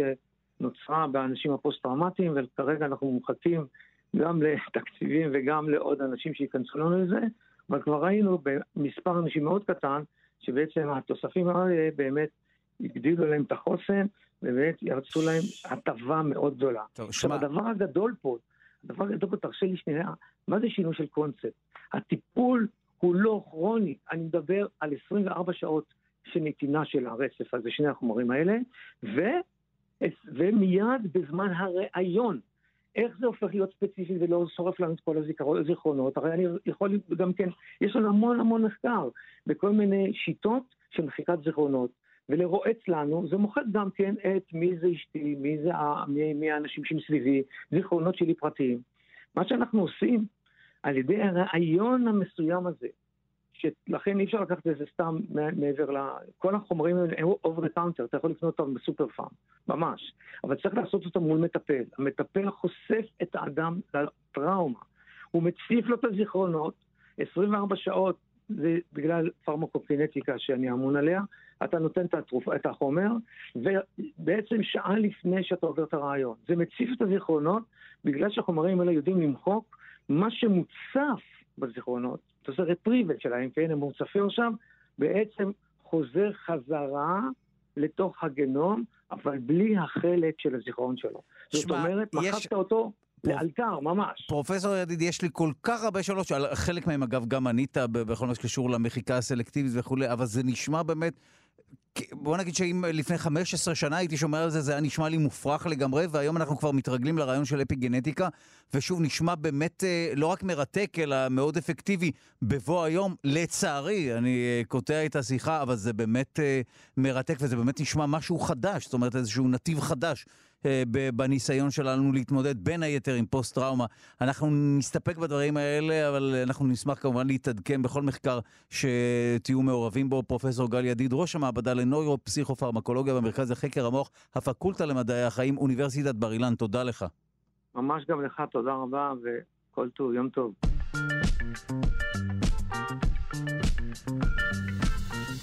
הקשר המוזר בין הורמון האהבה לתחרותיות. חוקרים מהאוניברסיטה העברית מצאו שהורמון האהבה, אוקסיטוצין, דווקא מגדיל את התחרותיות בקרב גברים. עד עכשיו היה ידוע שאוקסיטוצין קשור לקשרים חברתיים, אמפתיה ואהבה. כעת מבינים החוקרים שהוא קשור גם לתחרותיות. מדובר במחקר חדש שנערך על ידי בועז שרקי, שכבר נמצא איתנו על הקו, ודוקטור שלמה ישראל מהמחלקה לפסיכולוגיה, ופרופסור אייל וינטר מהמחלקה לכלכלה. הדברים פורסמו במגזין הרפואי, שימו לב, סייקונוירו אנדוקרינולוגי. אנחנו שמחים לומר שלום לדוקטורנט בועז שרקי, דוקטורנט לפסיכולוגיה באוניברסיטה העברית, מי שהוביל את המחקר. שלום. בוקר טוב. אני מאוד אשמח אם תפסיקו לפרסם בעיתונים שהשם שלהם כל כך ארוך, אבל לא נורא. נפ... אנחנו מפרקים את השמות האלה לחלקים ואז מתמודדים עם זה. בוא נדבר על אוקסיטוצין. יאללה, בוא נדבר. אז ככה, אוקסיטוצין הוא נוירו-הורמון, שיש לו השפעות גם בגוף וגם במוח. בגוף הוא משחק תפקיד מרכזי בקיבוץ שרירים, בעיקר סביב כל מה שקשור ביחסי מין ובהתרבות. למשל, יש לו תפקיד בקיבוץ השרירים במהלך אורגזמה, בקיבוץ שרירי הרחם במהלך לידה, מכאן גם נגזר השם שלו, שהמשמעות שלו ביוונית עתיקה זה לידה מהירה, ויש לו גם תפקיד בשחרור החלב בזמן הנקה. Okay. מה שמעניין זה התפקיד שלו במוח. במוח הוא משפיע על התנהגות וקוגניציה חברתית, כאשר בשנים הראשונות של המחקר על ההשפעות האלה היה נראה שרוב ההשפעות או כל ההשפעות אפילו הן פרו-חברתיות. למשל מצאו שיש לו תפקיד ביצירת הקשר בין האם לתינוק, בין האב לתינוק ובין בני זוג רומנטיים. מחקרים שעשו שימוש במתן אוקסיטוצין לנבדקים, כמו שאנחנו עשינו במחקר שלנו, מצאו שהוא מפחית חרדה חברתית, ומגביר אמפתיה, תחושת שייכות, התנהגות של שיתוף פעולה וכיוצא באלה. בעיקר קוראים לו הורמון האהבה, נכון? נכון, נכון. כי באמת זה בזכות כל ההשפעות הפרו-חברתיות האלה שמצאו במחקרים הראשונים שנעשו בתחום. אוקיי, אז מה הקשר בין הורמון האהבה? אוקיי, הבנו שיש לו באמת תפקידים מאוד משמעותיים במוח בסיטואציות מסוימות, וככל לא נראה לא רק. מה הקשר לתחרותיות? אז זהו, זה מה שמעניין, שבמהלך השנים האחרונות התחילו לגלות שההשפעה שלו על התנהגות חברתית היא לא דו, היא לא דווקא חיובית, לא דווקא השפעות פרו-חברתיות, אלא שההשפעות שלו מאוד תלויות בסיטואציה או בהקשר. ובסיטואציות מסוימות הוא גם יכול להגביר תחושות של קנאה ושמחה לעיד, ואפילו אגרסיביות. וואה. אז אנחנו רוצים לראות איך האוקסיטוצין השפיע על התנהגות בסיטואציה של תחרות, כי זו סיטואציה שהוא עדיין לא ממש נחקר בה עד היום. חוץ מזה, חוץ מההשפעה הישירה של אוקסיטוצין על התנהגות בסיטואציה של תחרות, גם רצינו לראות אם הוא יבסד את הקשר בין ההורמון טסטוסטרון, שידוע שמשפיע על תחרותיות, לבין, לבין תחרותיות. אז כאילו, בדקנו פה שני דברים, אחד זה ההשפעה הישירה של אוקסיטוצין על תחרותיות, הדבר השני זה איך הוא מבסד את הקשר בין טסטוסטרון לבין תחרותיות.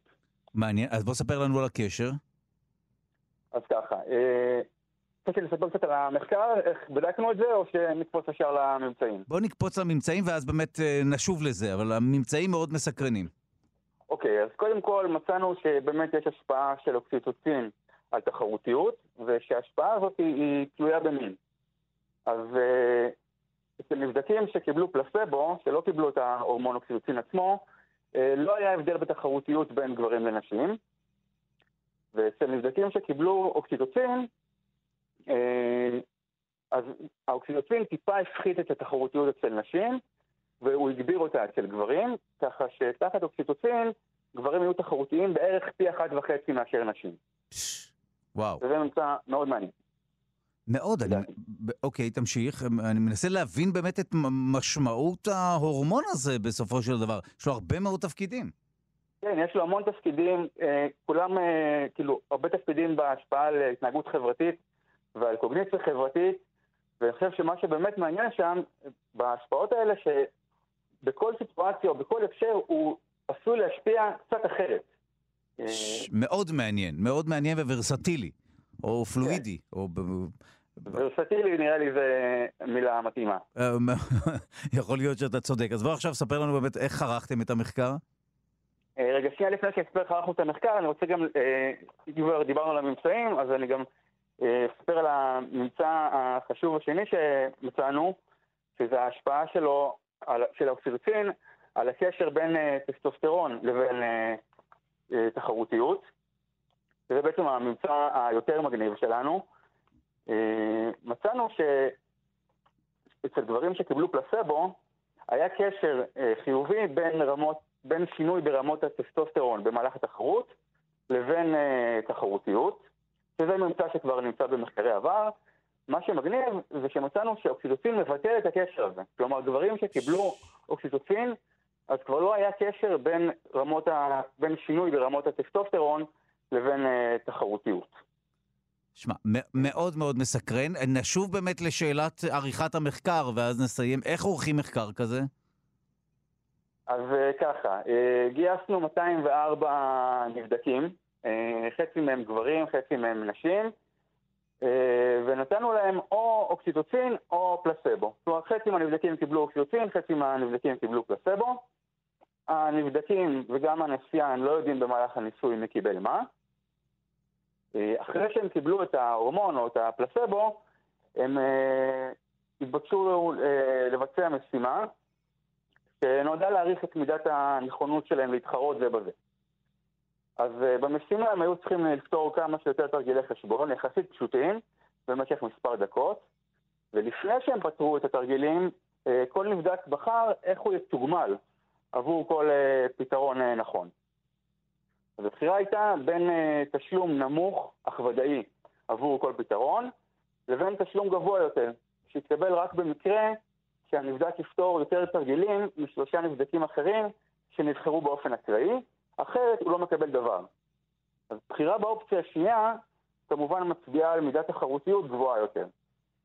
ובמהלך הניסוי גם לקחנו מהנבדקים דגימות רוק, ככה שיכולנו למדוד את רמות הטסטוסטרון שלהם לפני ואחרי ביצוע המשימה.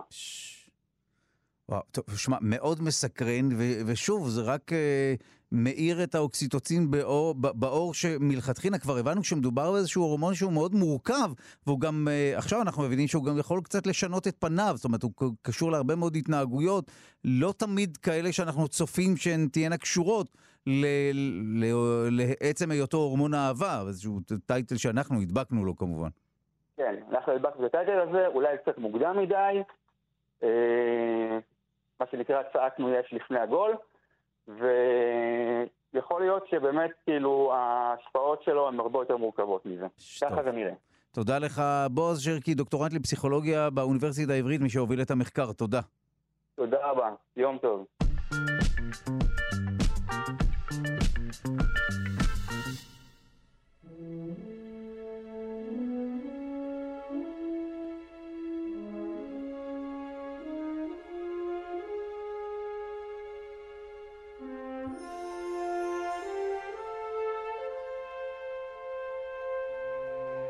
סימנים למים בגנימד, הירח הגדול ביותר של כוכב הלכת צדק. אסטרונומים גילו עדויות לעדי מים באטמוספירה של גנימד, עדי מים שנוצרים כאשר קרח שנמצא על פני הירח הופך ממוצק לגז.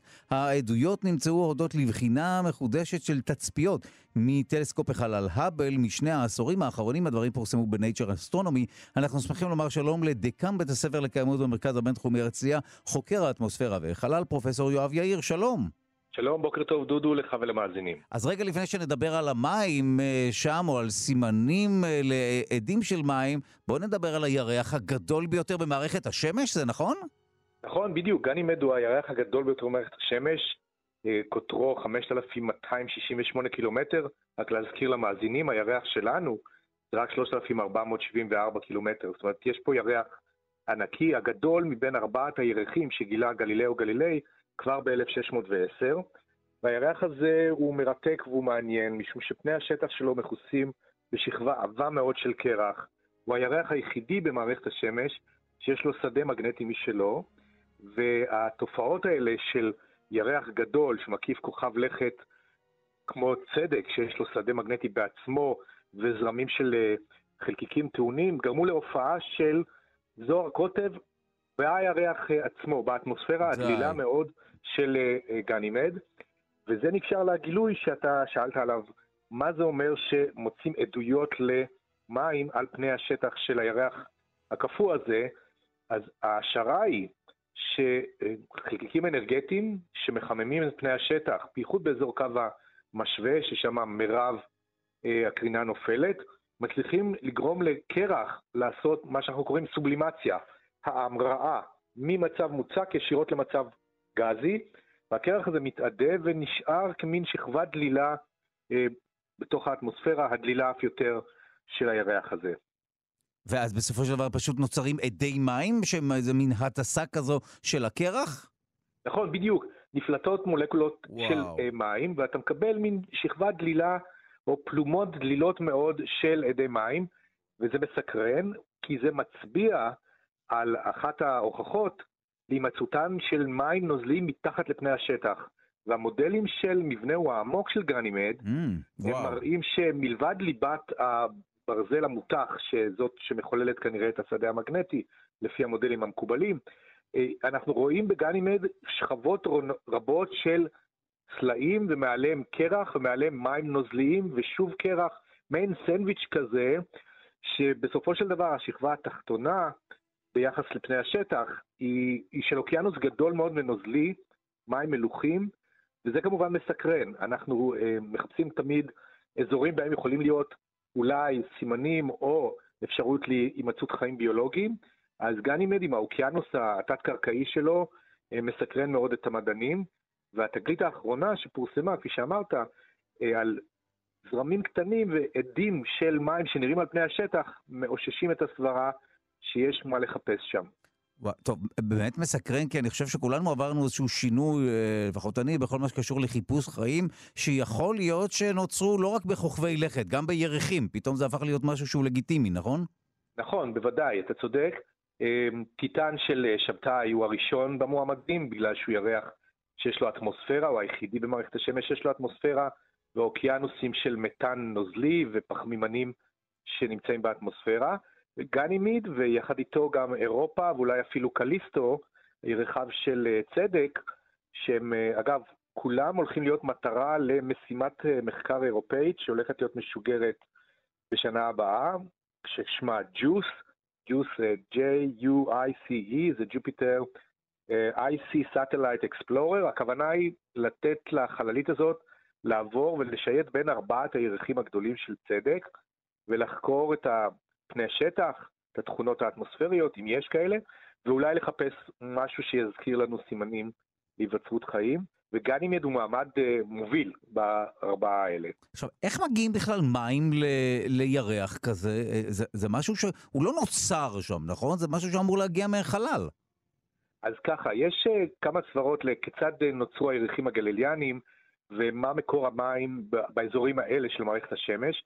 יש לזכור שהערפילית הסולרית שממנה נוצרו כל כוכבי הלכת, הכילה מעט חומרים נדיפים קרוב לשמש, ולכן נוצרו פלנטות מוצקות כמו כוכב חמה, נוגה, ארץ ומאדים, כוכבי הלכת הארציים. וככל שאתה מתרחק יותר, אתה מקבל כוכבי לכת שמכילים הרבה מאוד גזים, חומרים נדיפים כמו מימן והליום, ולכן יש לנו את ארבעת הפלנטות הענקיות, צדק, שבתאי, אורנוס ונפטון.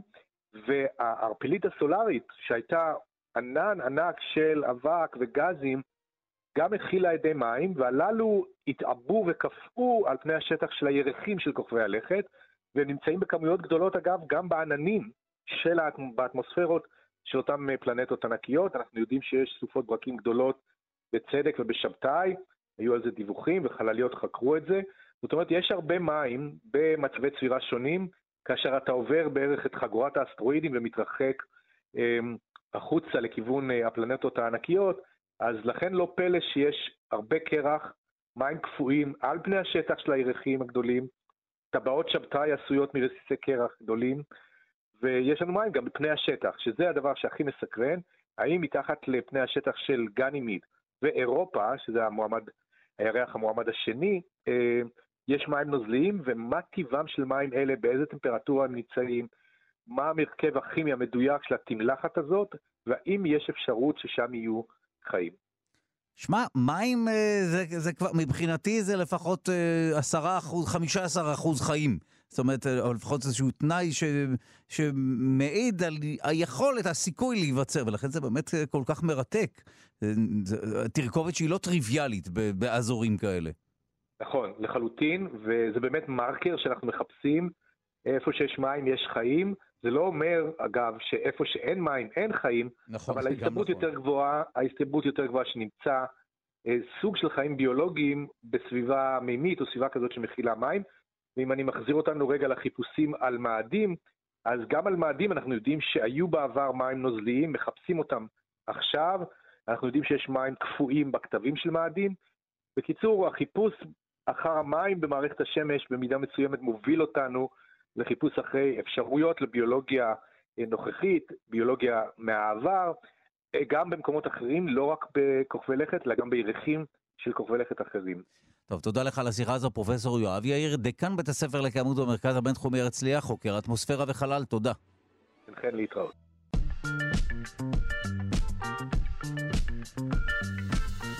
בשישים לשישי שבעים ושתיים, נראה הנאשם מר אלטמן שהוא מציץ לתוך החור של המקלחות של אנשים, וכל זאת בעין בלתי מזוינת. ובמסגרת פינת התרבות נעסוק בצבי שיסל, חלק מחבורת לול, במאי ומפיק שהלך לעולמו. שלום ליונתן גת, לשעבר ג'ת, מרצה לתרבות ומבקר תרבות. שלום.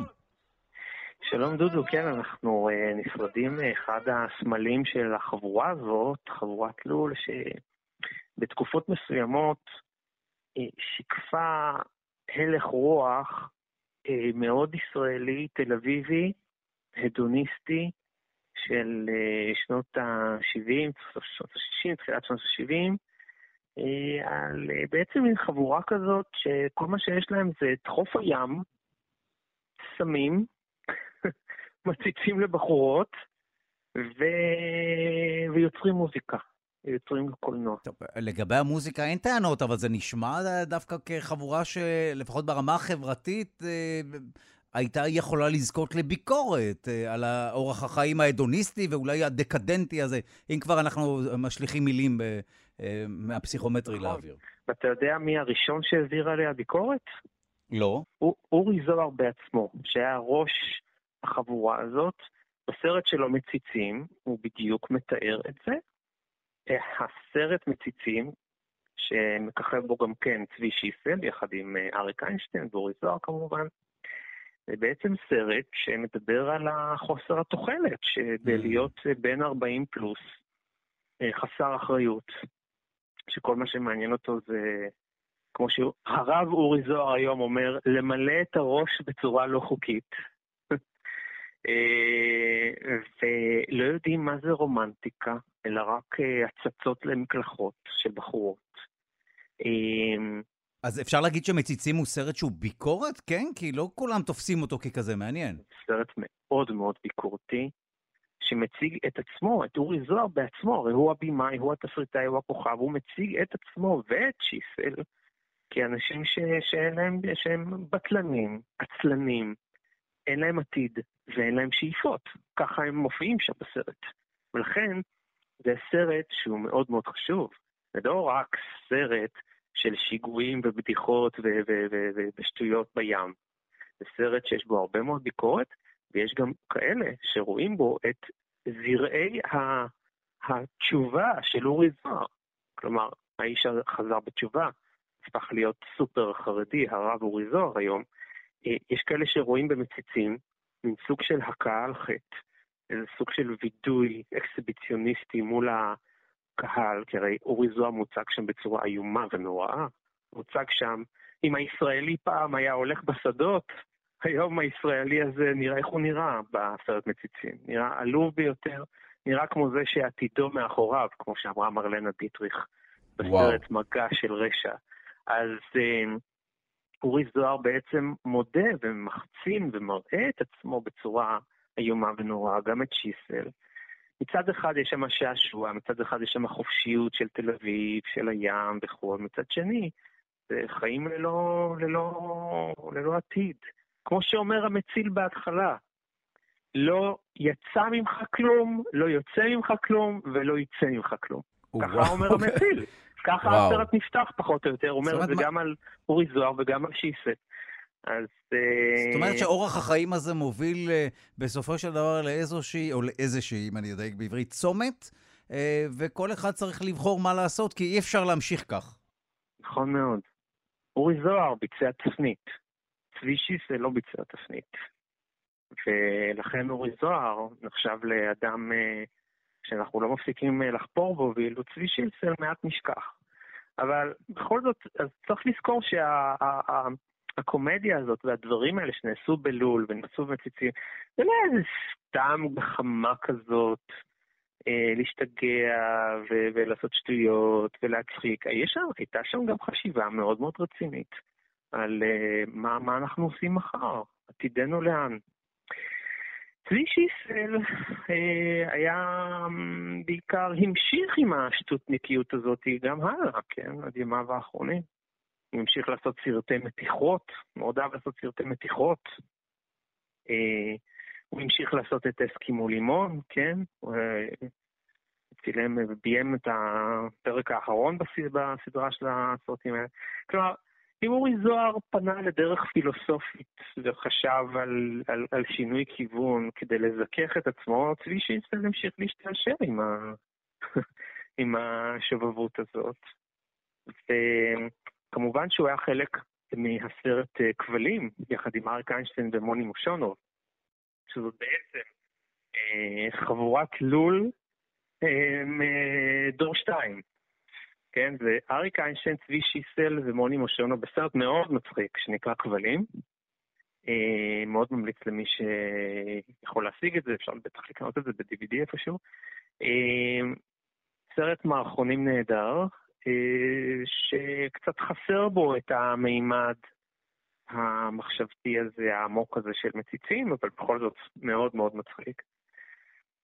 אני חושב שעד עד יומו האחרון הוא, הוא מאוד ניסה להחזיר, קצת לחזור לתקופה, לחזור לשעשועים, לחזור לזה שהוא גייס עוד פעם את אריק איינשטיין לעוד איזושהי שיחה האחרונה לפני מותו יחד עם גורי אלפי, אה, לעשות עוד פעם רטרוספקטיבה על מה שהיה בעבר. נראה שהוא היה בעצם צמוד לשני האישים האלה, גם לאריק איינשטיין וגם לאורי זוהר, ומהם הוא ככה שאב וככה ספח לעצמו את, את, אותה, את אותה אומנות, את אותה תקופה. ואין ספק שהוא היה חלק מצוות שניע את החבורה הזאת למחוזות ש... זהו, אז מה באמת היה החלק שלו בחבורה? צבי שיסל היה תמיד החלק היותר פרוע, הילד השובב, זה שמזיז את הדברים יותר לכיוון בידורי, יותר לכיוון הומוריסטי, הוא היה שופע בהומור ובצחוק ואין סוף בדיחות, תמיד היה מחייך, תמיד היה צוחק, הוא היה תמיד מאוד מאוד משועשע. אוריזוהר היה המאוהר, ואריק איינשטיין היה מלנכולי. אז השלושה האלה, השילוב הזה של השלושה האלה, צבי שיסל הוא היה הכוח המניע, המפיק, הדוחף, ה... כדי שהדברים האלה בסופו של דבר יקרו, ותמיד צריך מישהו עם מצב רוח טוב כדי שזה דברים, שדברים יצאו לפועל. והוא היה האיש הזה. ובכל זאת, ובכל זאת, הוא עדיין היה בצילם של שניהם. גם של אריק איינשטיין וגם של אוריזוהר. אתה יודע, ראיינתי לפני חמש שנים, פגשתי את הרב אוריזוהר, הוא אמר לי, תשמע, אמרתי לו, אתה היית מספר אחת בארץ, אתה היית משגע את כולם מצחוק. הוא אמר, תשמע, אני לא הייתי מספר אחת בארץ, ושהמספר אחת בארץ זה היה שייקי אופיר, ואני הייתי, אני הייתי בצילו. אז אפשר להגיד על צבי שיסל, שהיה מוכשר, מצחיק ודוחף ומפיק ובמאי, ובסופו של דבר הוא נותר קצת בצילם של אורי זוהר ואריק איינשטיין.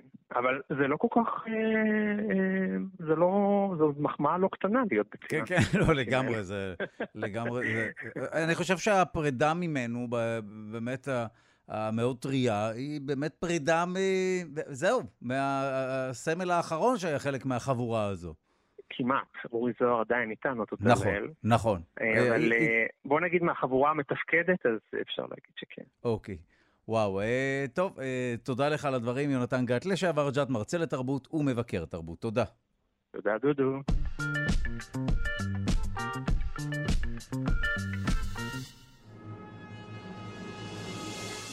ובמסגרת הפינה, ההיסטוריה המטורפת של העולם, או במקרה הזה הסיפורים המטורפים ביותר בעולם, נשמע את סיפורה של צעירה בת ארבע עשרה, ילדה ממש, חולת סרטן שלפני כמה שנים קיבלה אישור להקפיא את עצמה עד שתימצא תרופה למחלה שלה.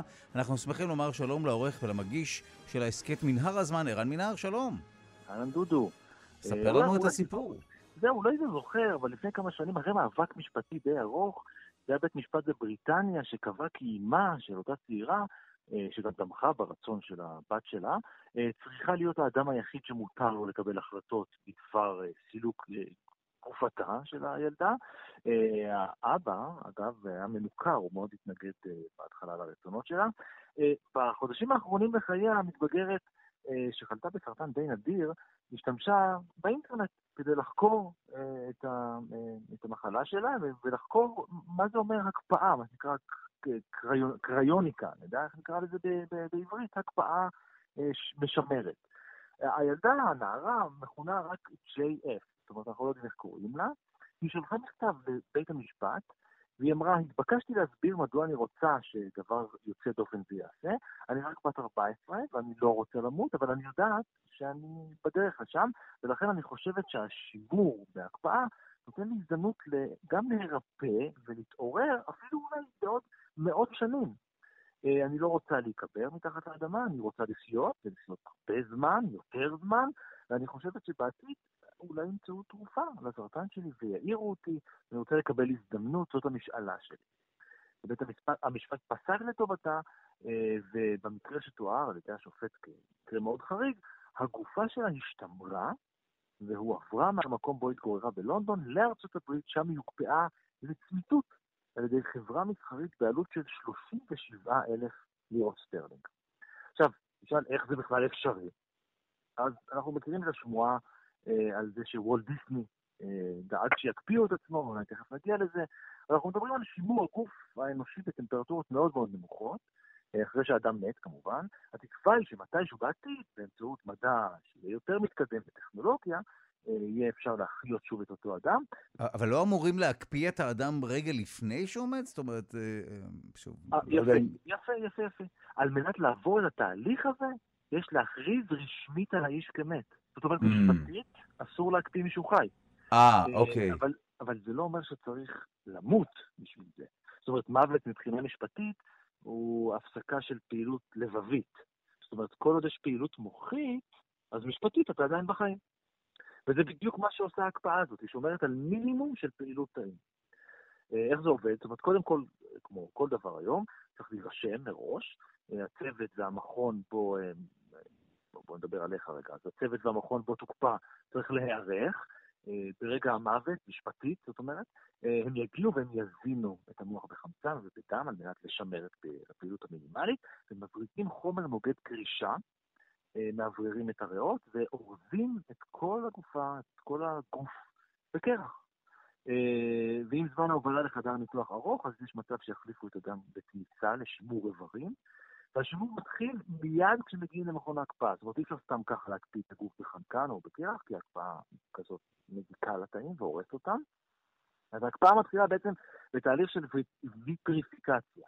זאת אומרת, מייבשים את, את התאים בגוף ומחליפים את המים בתערובת כימית של נוזל לשימור איברים, וחומר נוגד הקפאה, נוגד קיפאון.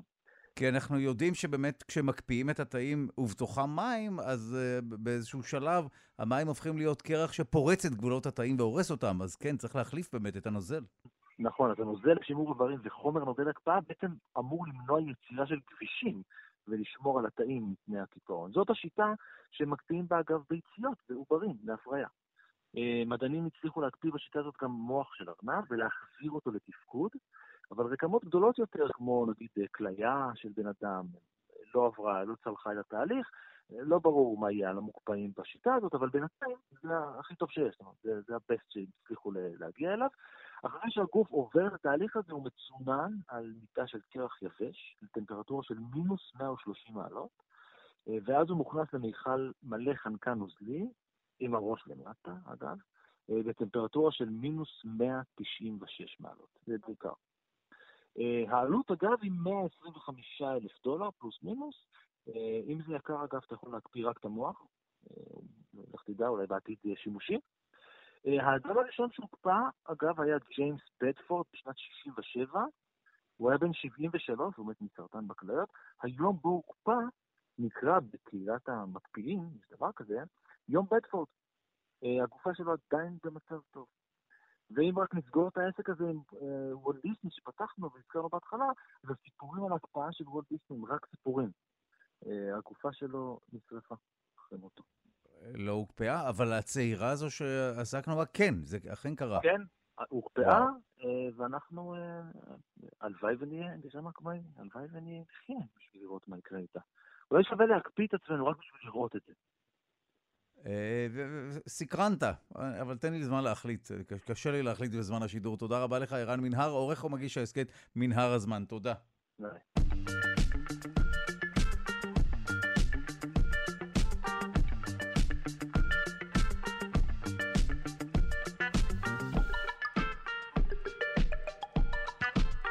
אנחנו סיימנו את התוכנית להיום, העורך שלנו הוא רז חסון, המפיקאי אלכסנדרה לבקר, על הביצוע הטכני די-ג'יי אלון מקלר. תודה רבה ליגאל שפירה שמלווה אותנו. אתם ואתן מוזמנים ומוזמנות להצטרף לקהילה הרשמית של שלושה שיודעים בפייסבוק, כאן שלושה שיודעים. נזכיר שאפשר להאזין לשלושה שיודעים גם כהסכת, בכל זמן ובכל מקום באמצעות היישומון של כאן, גם באמצעות ספוטיפיי, אפל וגוגל. שיהיה לכם יום נעים ושקט, הקפידו על עטיית מסכות, מחר תוכנית חדשה, להתראות. Thank you.